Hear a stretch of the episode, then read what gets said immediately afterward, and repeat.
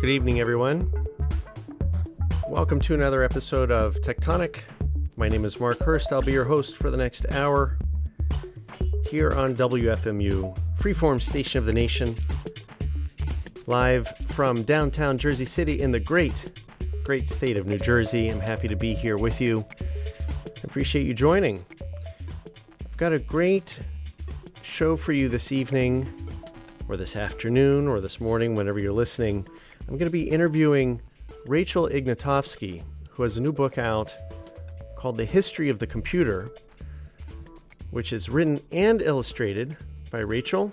And we're also going to have her husband and business partner, Thomas Mason, in the interview as well. And you're going to find out how they work together to create this book and several other books uh, before we get to Rachel and Thomas and the history of the computer, I want to give a, a little, uh, a couple of minor schedule updates, which are, really one of them is very exciting. In two weeks, I'm going to uh, have a guest uh, host.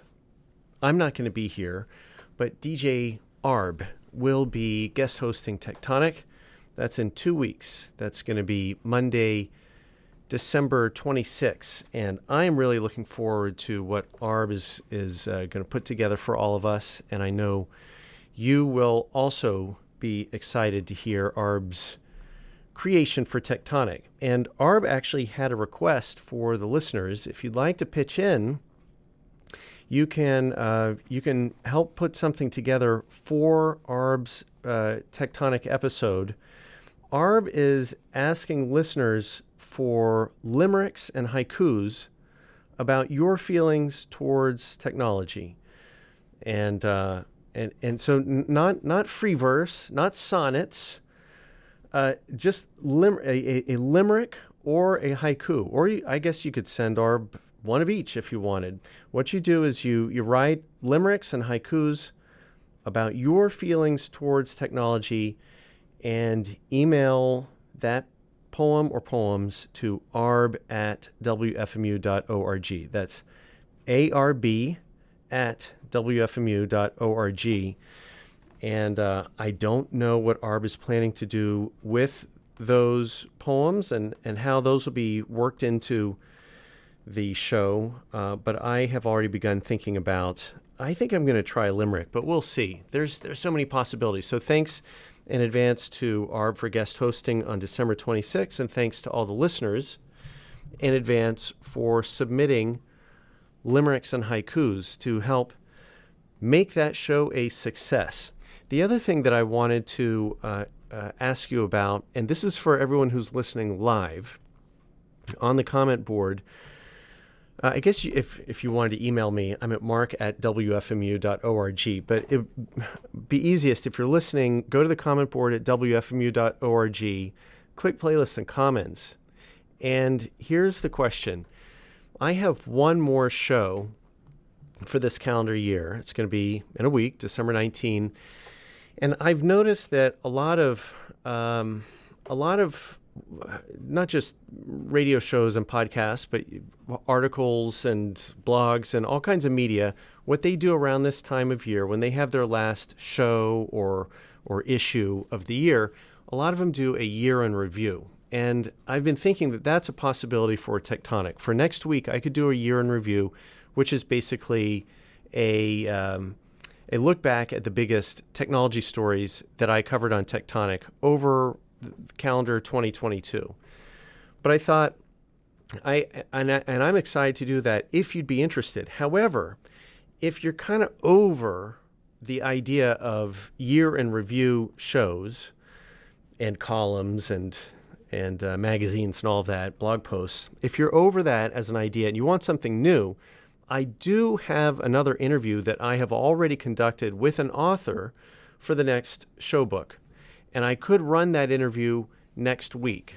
Or if you want the year in review, I could run that interview in January. Um, and let me give you a, a quick a quick look ahead. This book is called it's a it's it's a really it's a searing uh, and, and, very worthwhile book. It's called The Back Streets by Perhat Tursun, who's a Uyghur novelist.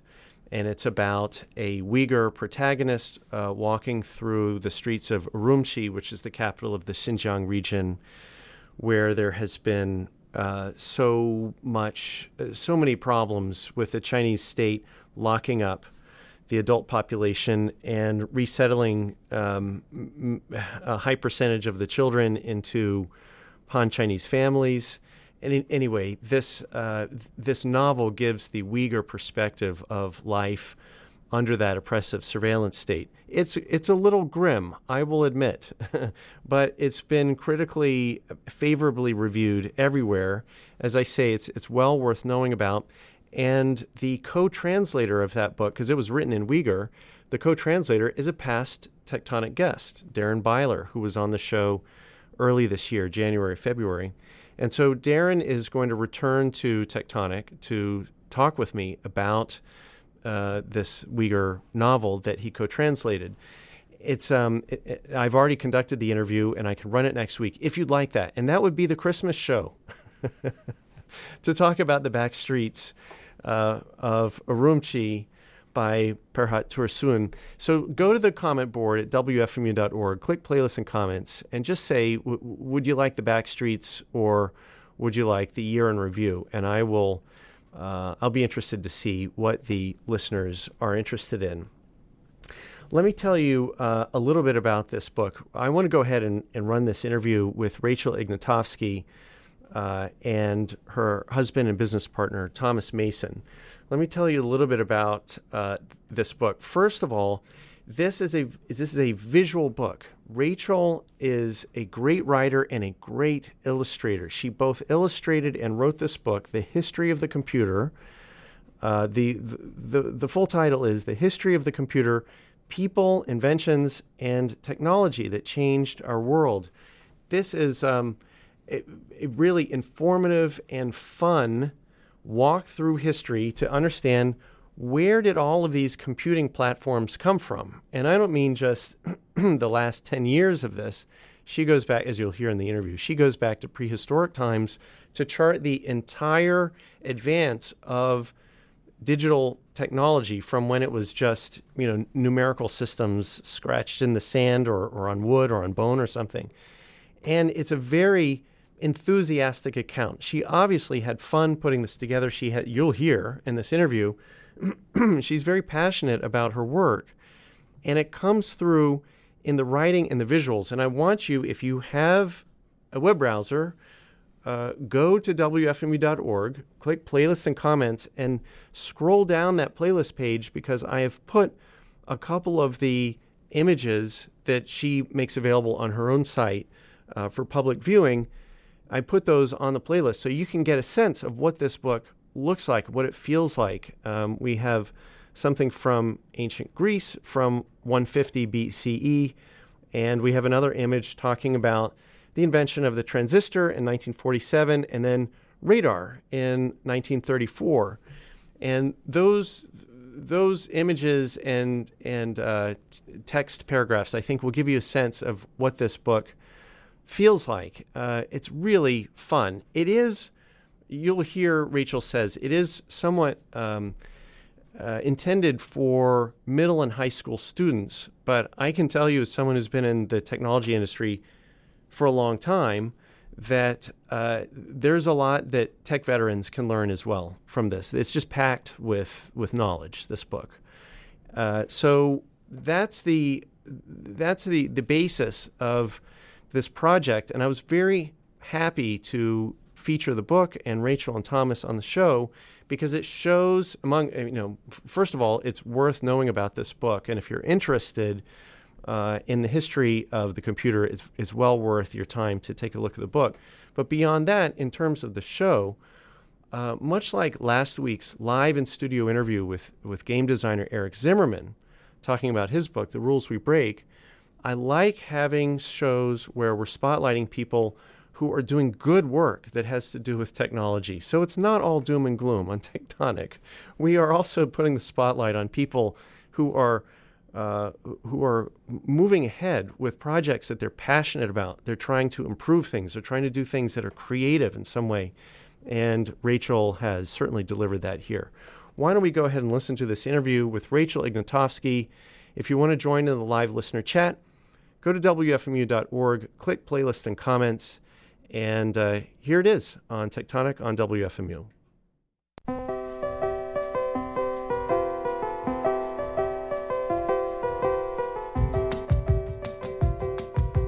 Rachel Ignotofsky and Thomas Mason, welcome to Techtonic.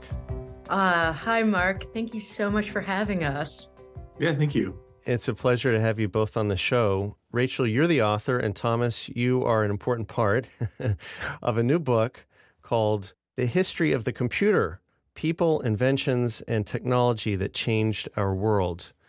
I really enjoyed this book, looking through 25,000 years of, I should say, 27,000 years of computing history that you have walked us through.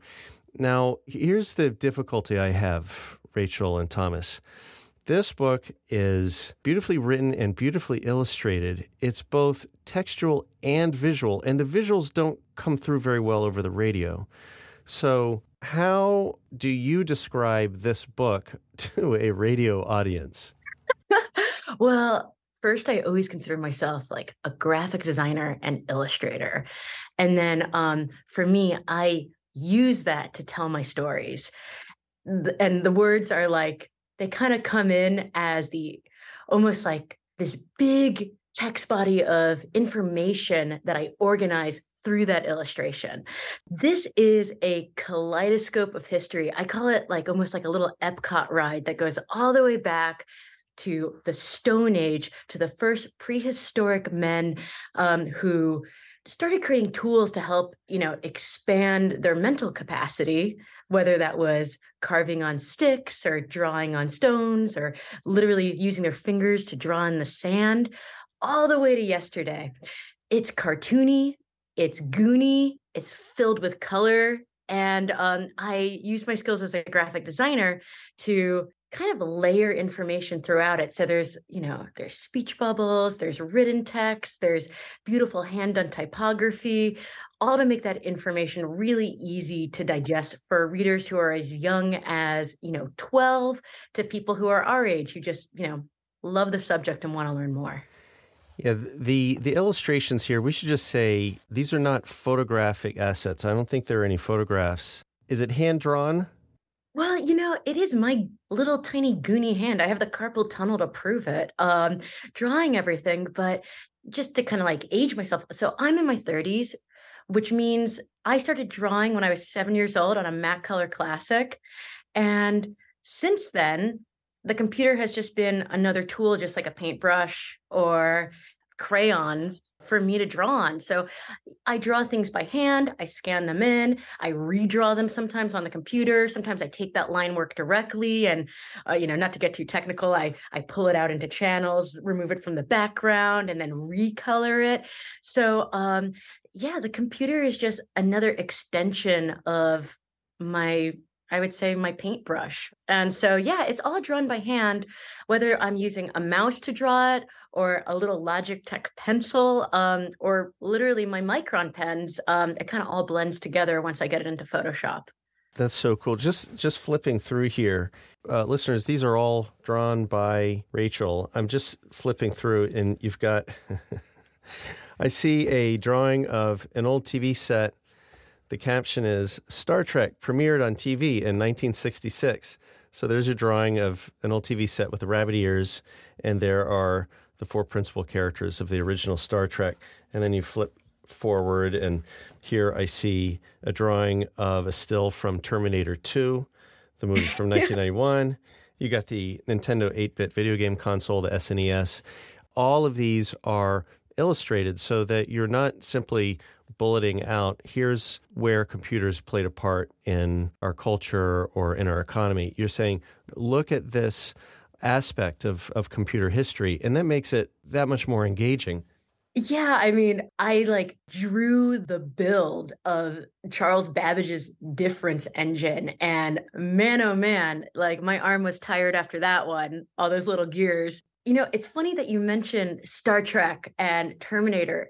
I really love making history relatable by talking about some of the things that I personally love about history. For me, I try to like put Star Trek in. I kind of sneak Star Trek into every single book I've done, whether it is, um, you know, my first book, Women in Science, which published in 2016, and, and I kind of like have it as part of my bio because Star Trek had such a big influence in my life as a child watching it. It's just kind of like I kind of see all of my work through the lens of like, are we getting closer to Star Trek by me doing these little drawings about science communication? I mean, it's kind of goofy to say that, but it's kind of a motivator that's deep down in my little heart.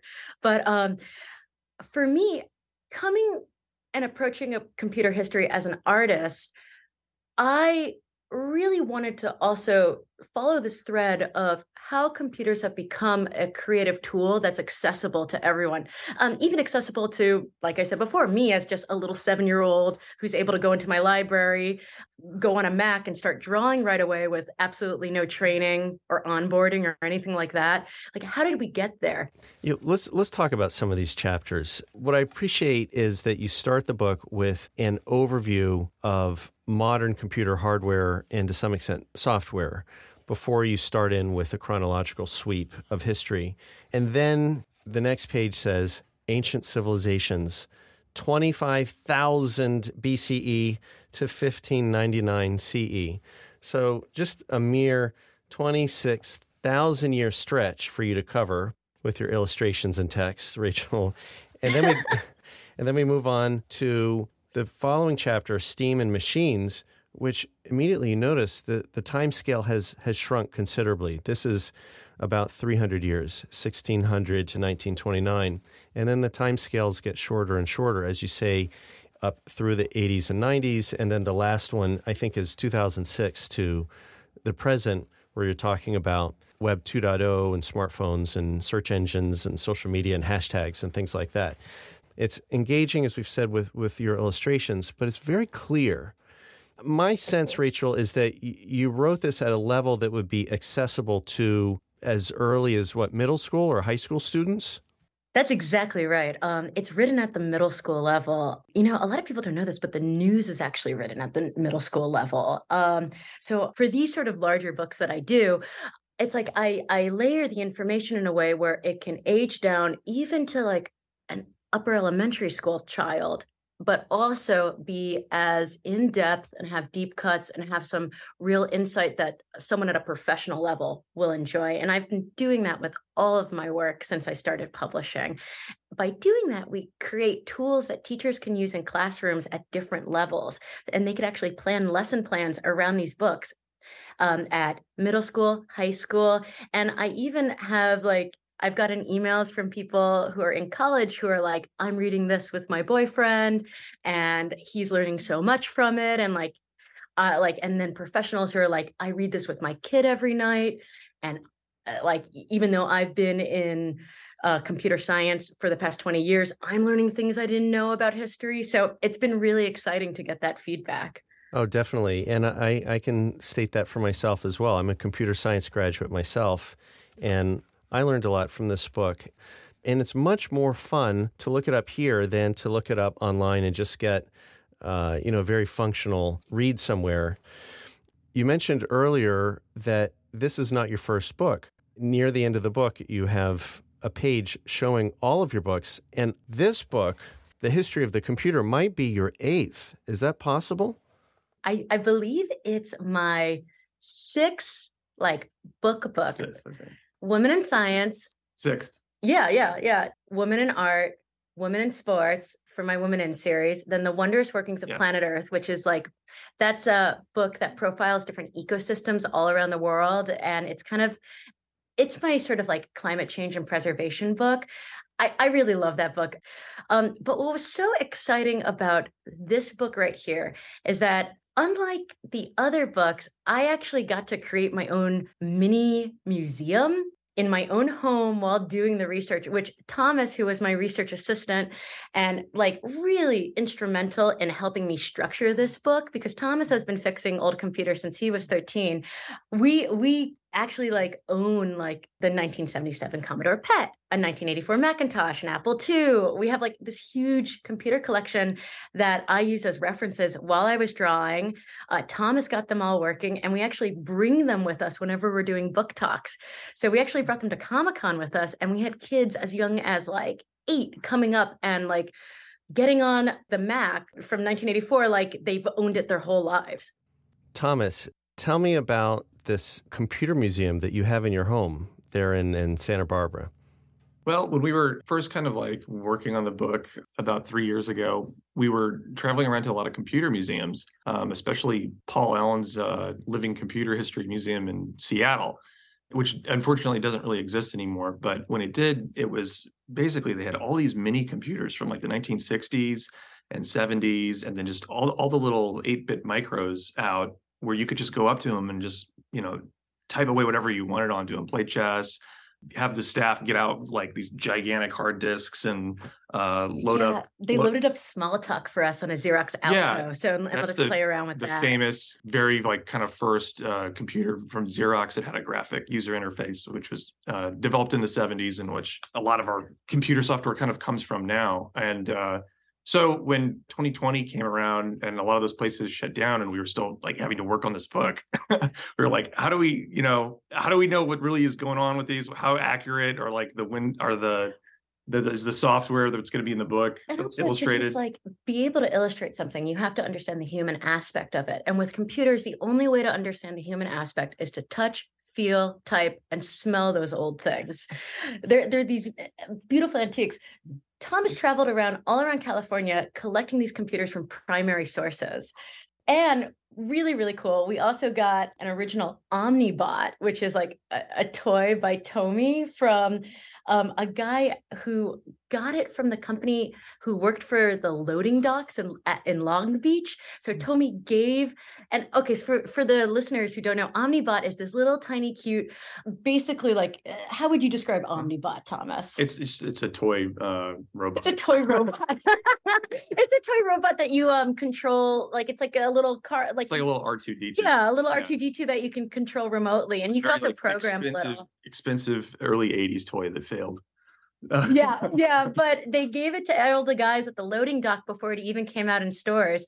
And this guy just kept it mint in box for like 40 years just waiting for Nearly, us. yeah. Yeah. And so we opened it up and it had the notes from manufacturing of how they were going to edit the, the little manual, manual it, yeah. inside. Yeah. It, it, was wild.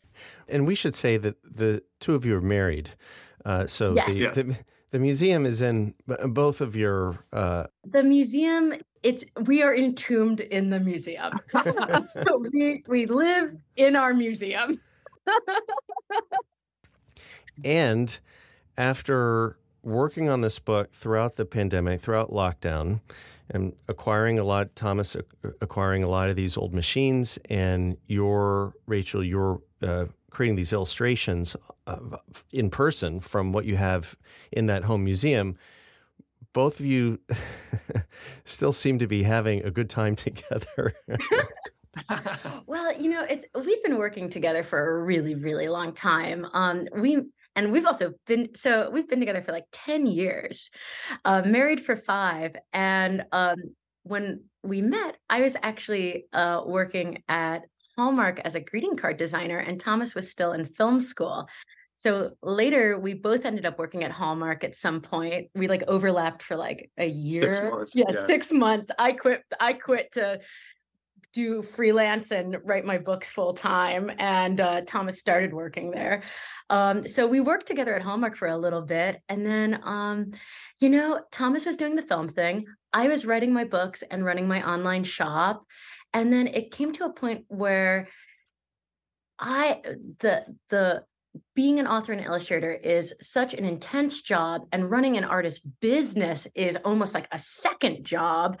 And it got so big that i was either going to have to hire someone or have my husband who's the most talented person i know just step in and do the things that I would have to hire someone for anyway, that he does professionally anyway. So now we run this artist studio together. He fully runs my shop. He helps me research all of my books. We go on tour together. We're doing Comic Con this year together. It's it's been we just really like each other. that's that's really nice, and and it's not just computers. I mean, as you said before, you've done uh, this Women in series, Women in Science, Women in Sports, Women in Art, and I haven't seen those books, but I imagine they go to the depth that this history of the computer goes, which means that you're doing deep dives on very different topics into into sports and art, as well as, as you said, in, into ecosystems. How are you able to do all of that? Yeah, it's it's a lot. It's my full-time job. It's all I do. And again, that is why Thomas is my business partner because for me to be able to draw all day and to be able to organize all this dense information, it's like I need help with every single uh, other part of the he's a jack of all trades. He does all the filming all the photography um, helps me on the business end.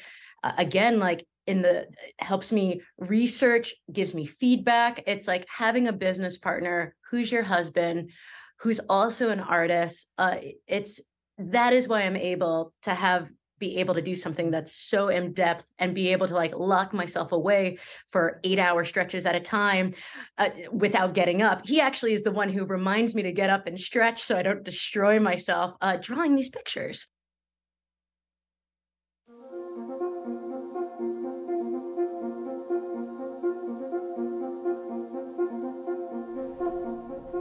And we're back. If you're just tuning in, you're listening to Techtonic on WFMU. My name is Mark Hurst. We are halfway through my interview with Rachel Ignotofsky, illustrator and author of a number of books, six books, including her most recent, The History of the Computer. We're speaking with Rachel and her husband and business par- partner, Thomas Mason, about the book, and you just heard them talking about their process of putting together the history of the computer, including going out and buying the components of a home old computer museum that uh, is stored now in there. Well, as she said, we're, we're entombed in it. um, we're having a good conversation on the comments board at wfmu.org. Click playlists and comments to see that you can join in. Or if you're listening in the future, go to techtonic.fm, that's T E C H tonic.fm, and find the December 12, 2022 playlist. Let's now hear the second half of my interview with Rachel Ignotofsky here on Techtonic on WFMU.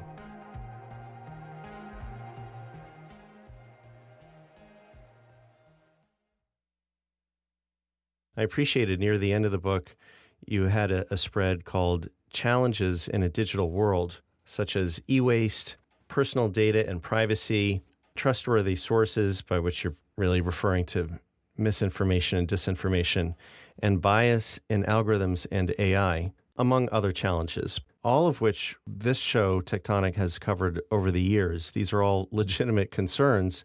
How do you think the readers are reacting to that section? Have you have you heard from anyone who says, "Oh, this really opened my eyes to some of the problems that these new technology platforms are creating? When it comes to the problems, I think everyone is acutely aware of them. Maybe some of the problems more than others. When I talk to teachers and parents around the country, their biggest concern is misinformation and a frustrating information landscape that's out there. And their other biggest concern and this is kind of the frustrating part for me is that they equate all computers with social media because that is what they use it the most as.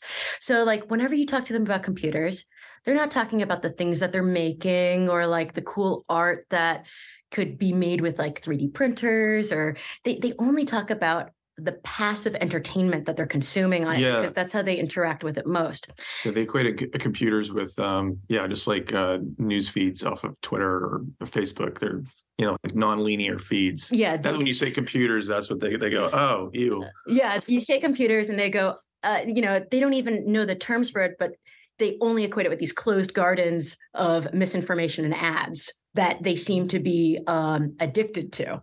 What I have found is that when people read this book, they learn about some of the more exciting and public philosophies that are in it. Things like the fact that, you know, NASA did these giant big science projects uh, to get us to the moon but also that was like the first use of a computer chip was in the apollo guidance computer um, the fact that at one point our government funded a project at Stanford to basically get a bunch of scientists in a room and ask them, hey, how can we make American citizens collectively smarter? And that was the result of that was the mother of all demos with Douglas Engelbart, the, the online system. The fact that the World Wide Web that we use every day is free and it was created at CERN as just a way to collaborate and create together. These philosophies and these like exciting moments in history that are in this book remind the reader that computers are actually one of the most interesting and powerful tools we have to collaborate and to create things. As an artist, I do that every single day. I feel people like they have to be reminded that these are what the tools were intended for and to try and rethink how we approach computers. We, we don't have to use them the way our software, the, the way these apps are telling us to use them. We can actually use them however we want. And a lot of that's built into the functionality of like, you know, the computing like devices that people have. You mm-hmm. know, when you mm-hmm. have an iPad, you can't like really write a app for it with the iPad. You know, you can pretty much just consume things. Yeah. I mean, I put that in the book we can use an iPhone uh, or like our smart devices to read books, but when's the last time you wrote a book on an iPhone? It's nearly impossible to do that. And that's not because it doesn't have the power to do that. It's just because the way that we it's been built on purpose, it's been limiting. It's almost the uh, the post PC, the the the kind of like dissecting a personal computer to create it's just locked down to be a consumption device. Exactly. That's and all. if something's a consumption device, all you can do is consume. And then yeah. when you think about it, young people and people who, you know, make a lower income, a lot of them are smartphone dependent where the only device that you know connects to the internet in their home is their smartphone and they don't have access to a personal computer and you know and i'm just like thinking back you know in my like little history it's like a, a, a geriatric millennial you know like when i was a teenager and we had like a windows xp desktop you know i like coded my own little programs and stuff on that and uh, built things with it. And I, I know it's not as easy to do that today with a lot of the smartphone and like computing like devices that kids have nowadays you know? Unless you are privileged enough to have a personal computer yeah. in your home which you know a lot of like middle class and rich kids have but if rich kids. rich kids yeah. Those rich kids.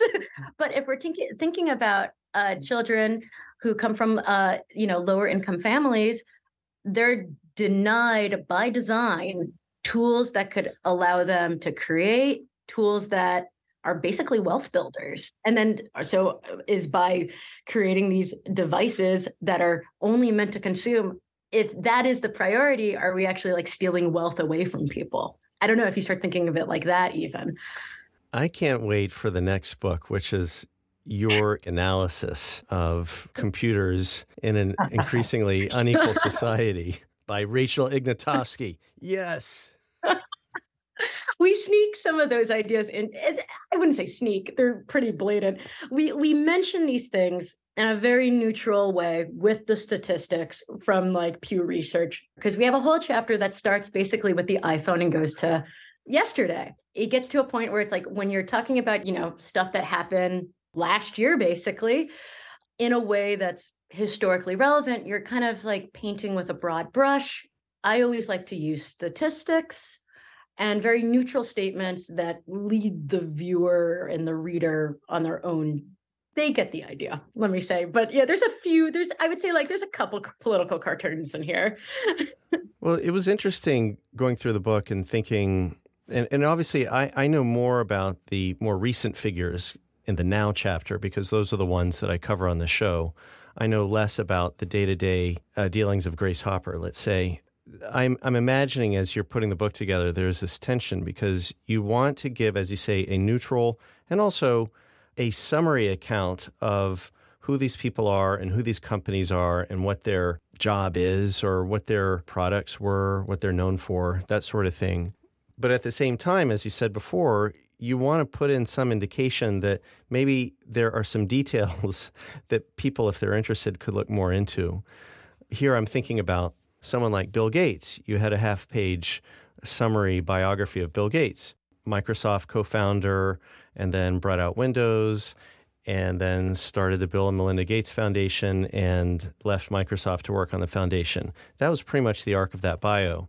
And I thought, well, that's all correct, but there is so much more that one could say about Bill Gates, uh, some of his other activities, and the impacts that he's having on the world in ways that are very often negative. And yet, you don't want to go full bore into that sort of description in a book like this.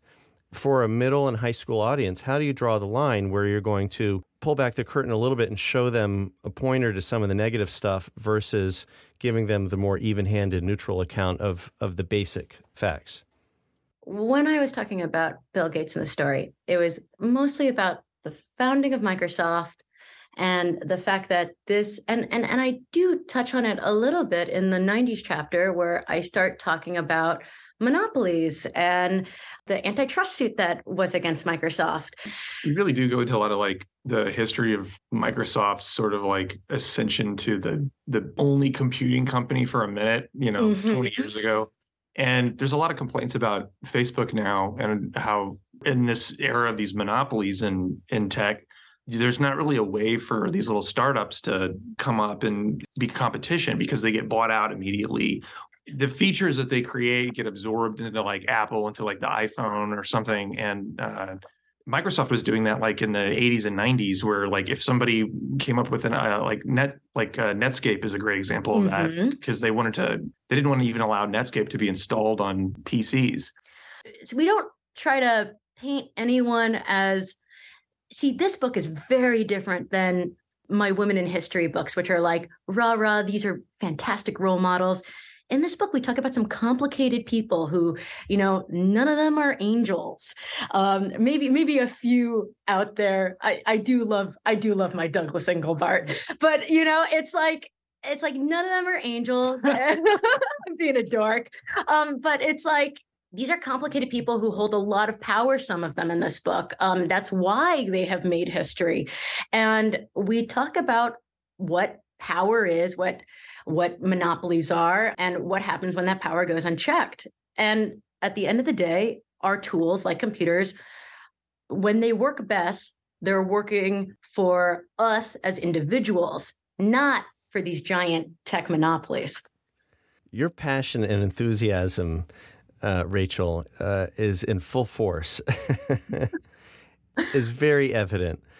And it comes out in this book, as you say, one of the things you want readers to walk away with is this idea that they can create, they can be collaborative.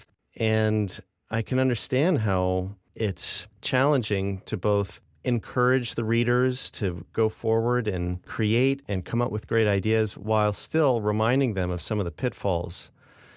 It's a difficult balancing act.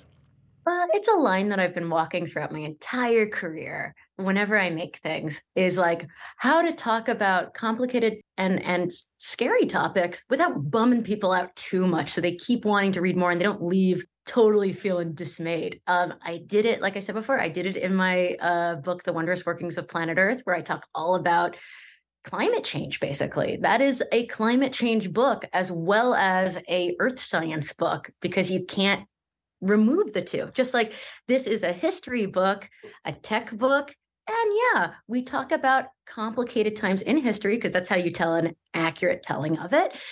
We also showcase many positive moments in computer history that are fantastic role models and great little rays of hopes to try to model future behavior after. Um, I know, I know that sounds corny, but it's like in this book, it became apparent that progress isn't a completely a straight line. And sometimes there are unrealized ideas in the past that need gardening and nurturing to bloom. I also appreciate that this book ends with a list of books for further reading. I mean, it's clear that both of you are fans of books. You've created a beautifully designed and written book, not an iPad app for kids to swipe through. It's, very much a book. Is there a particular book that's a, a, favorite of yours that served as an inspiration that you would point listeners to after they've read uh, The History of the Computer? I, I think we have two. I have my favorite, and then there's Thomas's favorite. I I personally I really liked iWoz. I know it's I know it's goofy, but it's uh, the biography book of Steve Wozniak.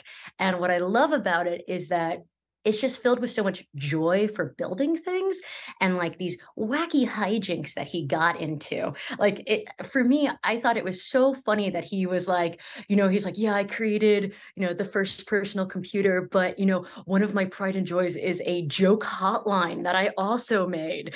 And I'm like, I, I and I think when we talk about computer history, um, and we talk about uh, people who are going into computer science there's like a big like seriousness around it. And to remind everyone that joyful creation is a big part of innovation i think that book does it really really well. And then thomas's favorite book I is liked, i liked um, uh, fire in the valley by michael swaine and paul freiberger um, that's kind of like the original uh, journalistic coverage of Silicon Valley in the late 70s and mid 80s. Speaking of the dirt, the dirt's in there. If like that is, uh, you know, if, if that's a great pointer to be like, if you want to like hear about difficult personalities in the computer world. Yeah. the other thing is, um, Alan Kay uh, has not written a book. He's one of the chief scientists at like Xerox and later Apple in the 80s. Um, he has not written a book, but he has a lot of like uh, talks on yes. YouTube and like a, many different organizations he's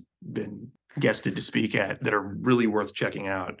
Like from any era, even you can hear him talk in the 80s. It's interesting, and you know he's still working today for the uh, Ellen MacArthur Foundation. Yeah, right? the Ellen MacArthur Foundation, which I actually found out about through writing Women in Sports. The Ellen MacArthur Foundation, not to be confused with the MacArthur Grant in the United States, it's all about building a circular economy. So Ellen MacArthur it's been broken since, but she at one point held the record for the fastest sail around the world.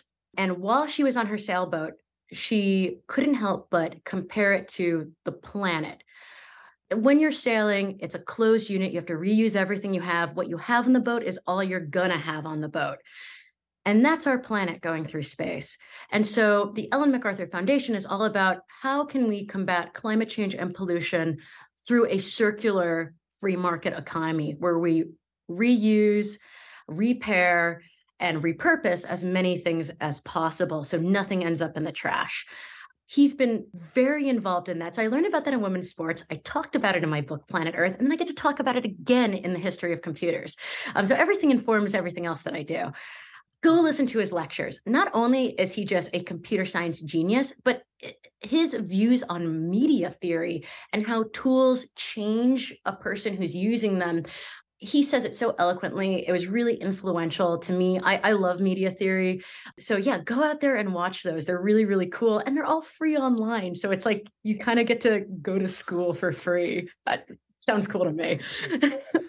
the joy joy you said the word joy before and that's what i'm getting from this interview and what comes through in this book as well before i forget rachel you and thomas are based in santa barbara but originally you're from the great state of new jersey i am i am i uh, grew up around princeton in West Windsor.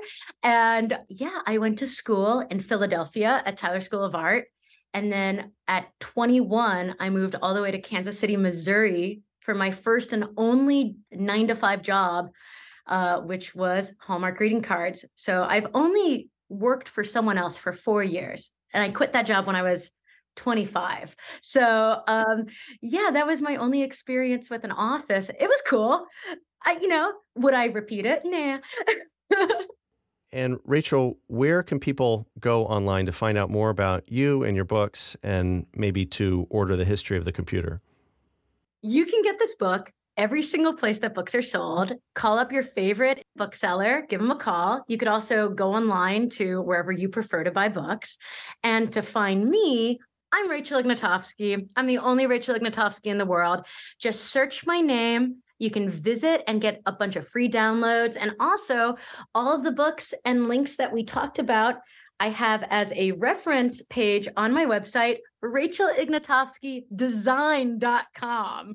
So I'm Rachel Ignotofsky on social and Rachel Ignotofsky design.com to check out my shop, my art prints, and all that good stuff.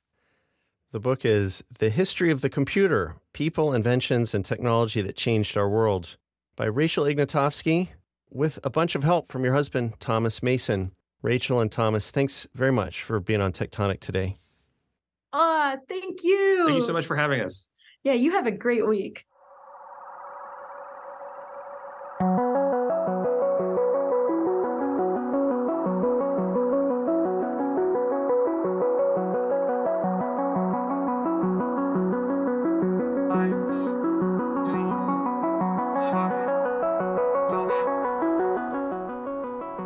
And we're back. If you're just tuning in, you're listening to Techtonic on WFMU. My name is Mark Hurst. I will be your host for the remaining, what is it, 12 minutes of the show. And then the great Dave Mandl takes over here in Studio A with another episode of his prog rock show. It's complicated. I hope you will stay tuned to hear what Dave Mandl has in store for us. We just heard my interview with Rachel Ignotofsky, artist and author, who has just come out with her new book, The History of the Computer People, Inventions, and Technology That Changed Our World. You also heard from her husband and business partner, Thomas Mason. As I mentioned in the interview, they are based in Santa Barbara, California, living in a house apparently with a number of uh, antique computers that Rachel used for uh, as primary sources for research as she put together the history of the computer, getting the the sights and smells just right for the book. And if you missed the beginning of the show, let me remind you that there are images from the history of the computer available on the playlist at WFMU.org. Click playlist and comments or in the future find us at techtonic.fm, T E C H, tonic.fm. There's a number of images, um, including the, and I'm, I'm going to try to say it right, the Antikythera uh, mechanism. Is that right? The Antikythera? The Antikythera uh, mechanism, this ancient Greek from 150 BCE that Rachel writes had more than 30 bronze gears in a wooden case it had gears for Sun, Moon, Mercury, Venus, Mars, Jupiter, and Saturn. This is a, a highly advanced, as she describes it, a computational machine that was being used in ancient Greece. The book starts further, further back uh, before ancient Greece, but it, it goes and, and covers that. And then we go, as I said before, through to radar in 1934 and the transistor in 1947.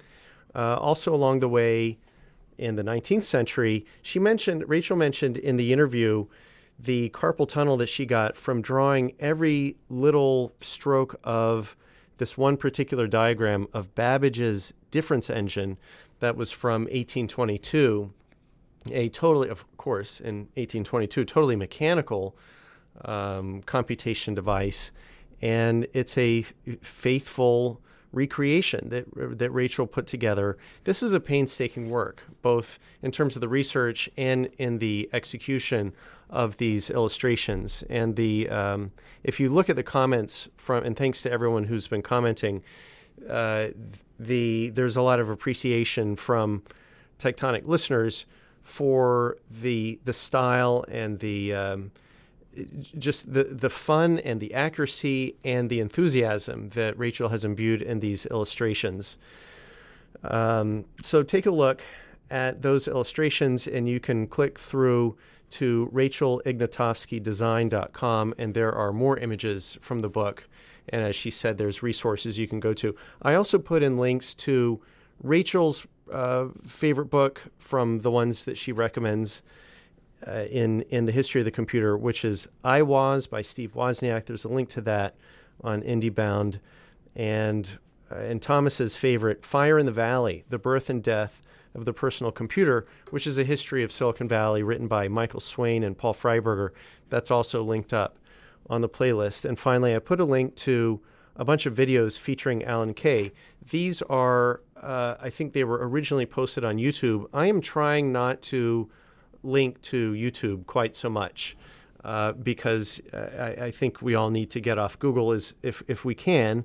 And there is a way to watch YouTube videos that are not forcing you to um, to go into YouTube and have your personal data stripped away and monetized by Google in order to watch uh, th- these videos.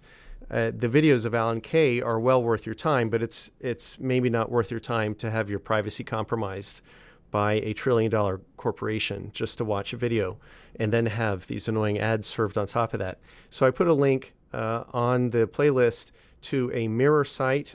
this is at weblibre.org and it goes to the same the same videos that are mirroring uh, YouTube. So you can try that out. Um, thanks very much to Rachel for coming on the show and sharing uh, sharing both her process of putting together history of the computer and some of her thinking within the within the content as well, how she thought about depicting some of these characters. You know, speaking of these complicated characters, it, it is interesting reading through the the latter parts of the history of the computer. Uh, we talked about Bill Gates, uh, but there's also mentions of Steve Jobs, who was a complicated character.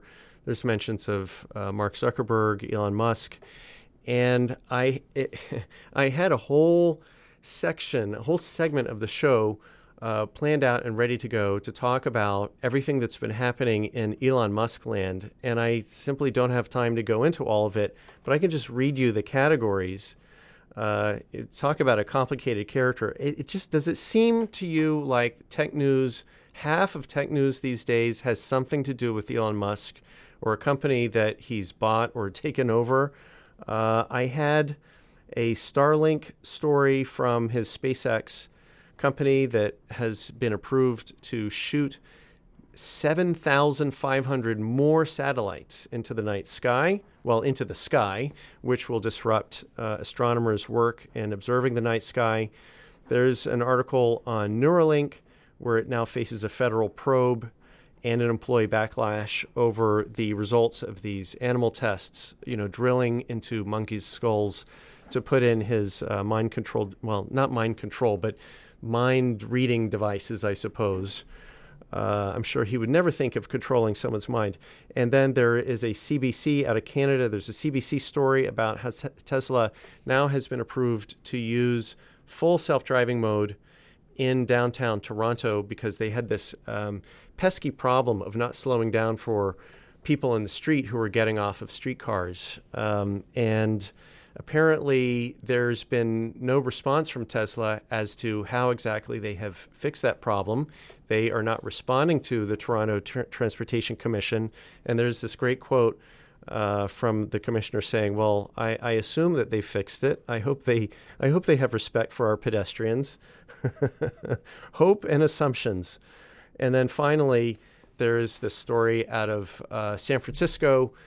Last night, apparently, Dave Chappelle, comedian Dave Chappelle, had a live stage show, a comedy show, and at the very end, as a finale, he brought Elon Musk on stage. And uh, the reports are, and I saw some video footage, that of the 18,000 people in attendance, uh, roughly 17,999 of them were booing when Elon Musk came on stage. I think I, I would say there were there were a few fanboys uh, uh, still shouting for his attention and approval, but most of the crowd was booing loudly, and it was sort of interesting to to hear Elon then say, "What should I do now, Dave? what do you do when 18,000 people are booing?" Well, you can't block them all, and you can't shadow ban them all because this is real life. This is in person. You don't have your digital control when you get inside that comedy arena. Anyway, that's all the time I have this evening. Uh, you are listening. You are listening to the greatest radio station in the world.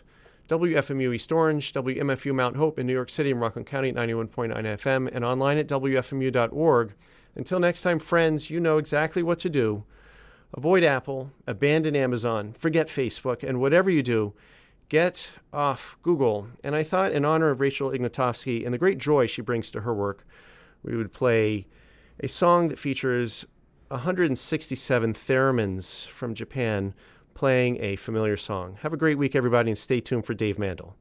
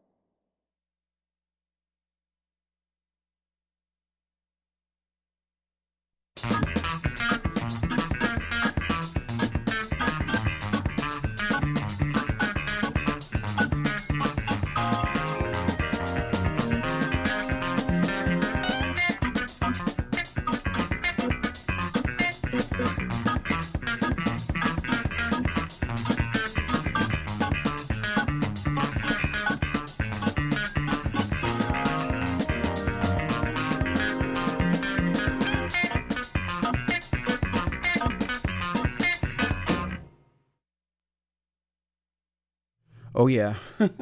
Welcome, folks, to another installment of It's Complicated, an hour of prog and prog adjacent, adjacent, adjacent music. I'm Dave Mandl, your host, tonight and every Monday at this time. Thanks so much for being here, for joining me tonight. We are going to uh, start the show this evening with a couple of um, a couple pieces of French music can I find it? Found it. Uh, we're going to start tonight with a longish piece from the group Magma. Uh, Magma was a are they, they, may still be together. These bands you know, break up and, and reform every week. I actually saw Magma live in 2000, 2001, one of their one of their reunion cycles.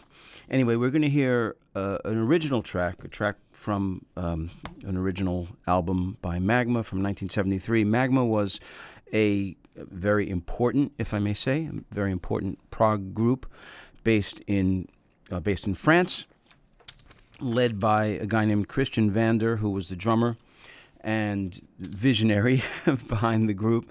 They the the the group's uh, mo, the whole the whole story behind the group, philosophy, theory, was a science fictiony thing about uh, uh, I think escaping escaping from Earth to another planet. I, I actually forget the details, but uh, very uh, science fiction fantasy. And Magma, who again were French, were so influential that they they uh, spawned a, a, a subgenre of music. I mean, they would certainly be considered a prog band, prog rock band, but Magma, there's a there's a a, a subgenre of music that Magma spawned, which is called Zeuhl, Z E U H L, and it's Zeuhl is hard to is hard to define. The way the way I would define Zeuhl music is music that sounds like magma. so there's various other groups that would be slotted into that category, and basically they're bands that were very obviously influenced by magma sound like them in one way or another. Uh, another thing, the one of the most notable things about magma is as if as if just the uh, music and the kind of vision in the whole thing was wasn't wasn't weird enough. Uh, Christian Vander, the leader of the group, created created a language, created his own language based on uh, based on some various European languages, um, and and the song Magma songs are sung in this language, which is called Kobaïan. So, so that's that's the you know the Cliff Notes uh, story on Magma. We're going to hear a track from an album called Mëkanïk Destruktïw Kömmandöh from 1973 and uh, it's a longish track, and we'll I'll follow this up with a piece by another French group that was kind of sort of cut from the same cloth, group called Art Zoyd, and both the I guess the thing about these groups to to you know to over explain for you is they're very influenced by like early 20th century music, classical music, Stravinsky and such like, and uh, very very dramatic, very or, or, in the in the case of Art Zoyd especially, very. Uh, or, orchestral, but you'll but you'll hear that. And uh, all right, so we're going to hear a track from Magma, followed by a track from Art Zoyd, two French groups, and here we go.